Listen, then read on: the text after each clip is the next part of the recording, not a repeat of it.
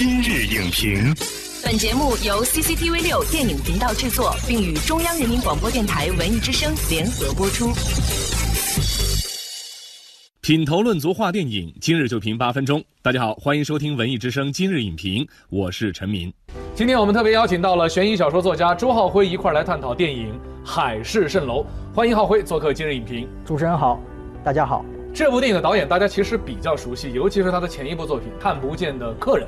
但是呢，这两部作品啊，在一些专业的评分网站上面，大家给出的分数呢不太一样。我们来看一下，《海市蜃楼》的得分呢是七点八分，《看不见的客人》呢是八点八分。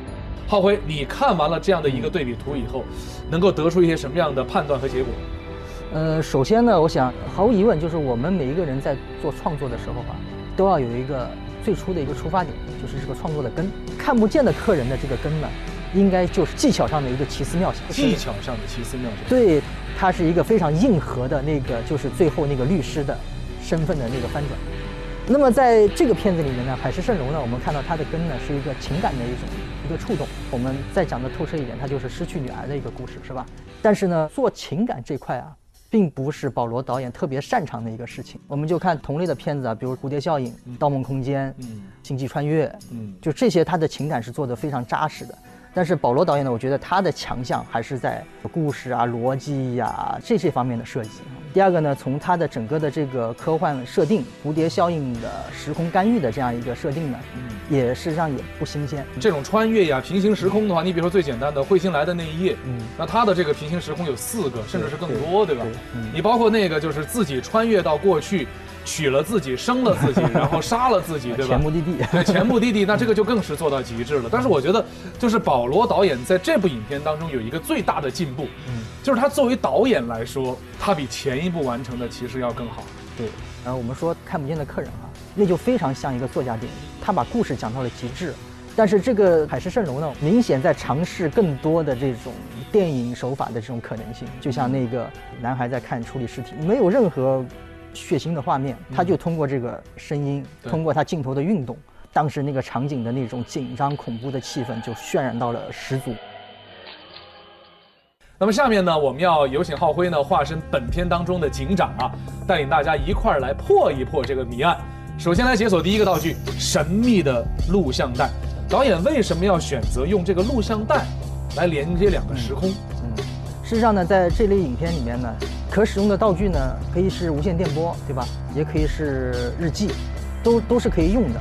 那么导演为什么在这部片子里面选录像带呢？我觉得还是跟他选择的故事讲述方式是有关的，就是他选的是一个全知视角的一种模式。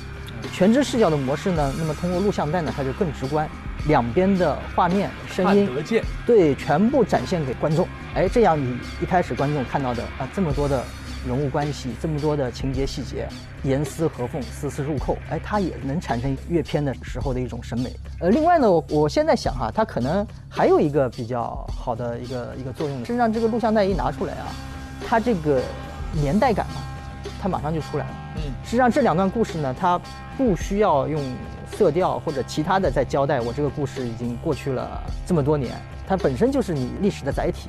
录像带是一个小小的盒子，嗯，但是里边它藏的是一段记忆，甚至是一个世界，就有很大的一种描写空间。对对对。好，那么说完录像带呢，我们再来看看第二个道具哈，手表。而且影片当中呢，出现了好几个不同的手表，你来讲讲这个手表在里边发挥的作用。我印象最深的呢，实际上就是在凶案现场。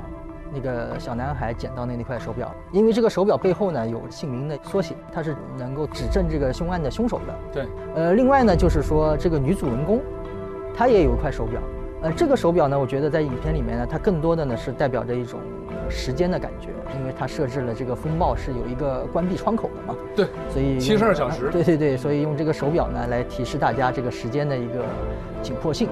我感觉保罗导演呢，他好像挺喜欢。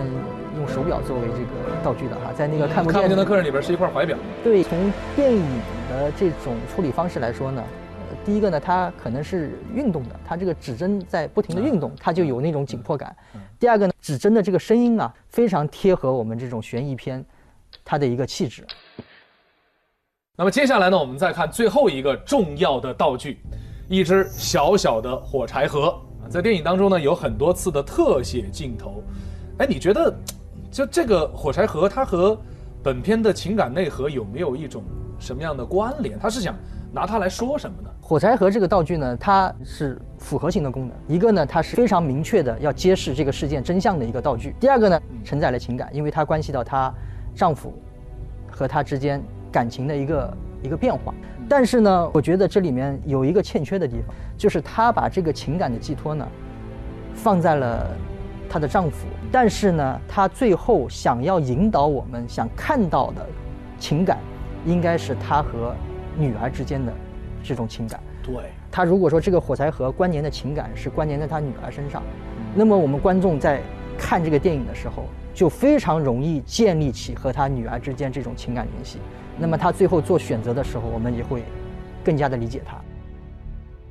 浩辉，你看啊，中国电影类型的空白呢，在被不断的填补。今年年初的时候，《流浪地球》，嗯我们觉得，哎，中国在硬科幻方面，目前有一个阶段性的代表作，但是在悬疑片的领域呢，好像国产电影还非常少。那你觉得中国电影市场，或者说我们的国产电影，需要悬疑片吗？悬疑片的意义和价值是什么？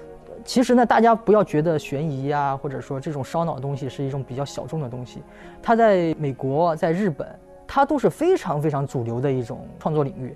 但是呢，为什么我们觉得不太流行？事实上，我们要从创作者的角度来反思，因为悬疑这类的爱好者，他对这种作品的质量，他要求是很高，非常高的嗯，而且他就是他的评判标准非常的客观。嗯，他对智力的考量，每个人的标准全都是一样的。悬疑片对观众的吸引力是在于调动起观众的这种求知欲、探索欲，而这种欲望是我们人类在进化过程中产生的本能，是支撑我们社会科学技术进步的一个原始的一个推动力。它不光是这种好看，呃，它背后呢，实际上对于我们的这种思维啊，或者是行为的引导啊，它都是有一定作用的。就像我科幻电影会让我们的青少年对科学更加感兴趣，是吧？那么悬疑片呢，它也有它的作用，它的这种情节不断的翻转，善恶会不断的变化。有的时候你表面看起来是恶的，事实上内在它是善的。那么在这个过程中呢，通过我们的一种表达，呃，我们把这种真正是符合我们社会价值认知的是非观、善恶观，我们也可以传达给我们的观众。好的，感谢周浩辉为我们所做的专业解答，感谢收看本期今日影评。今天节目就是这样，下期节目再见。本栏目视频内容，请关注 CCTV 六电影频道，周一到周五每晚十点档《今日影评》。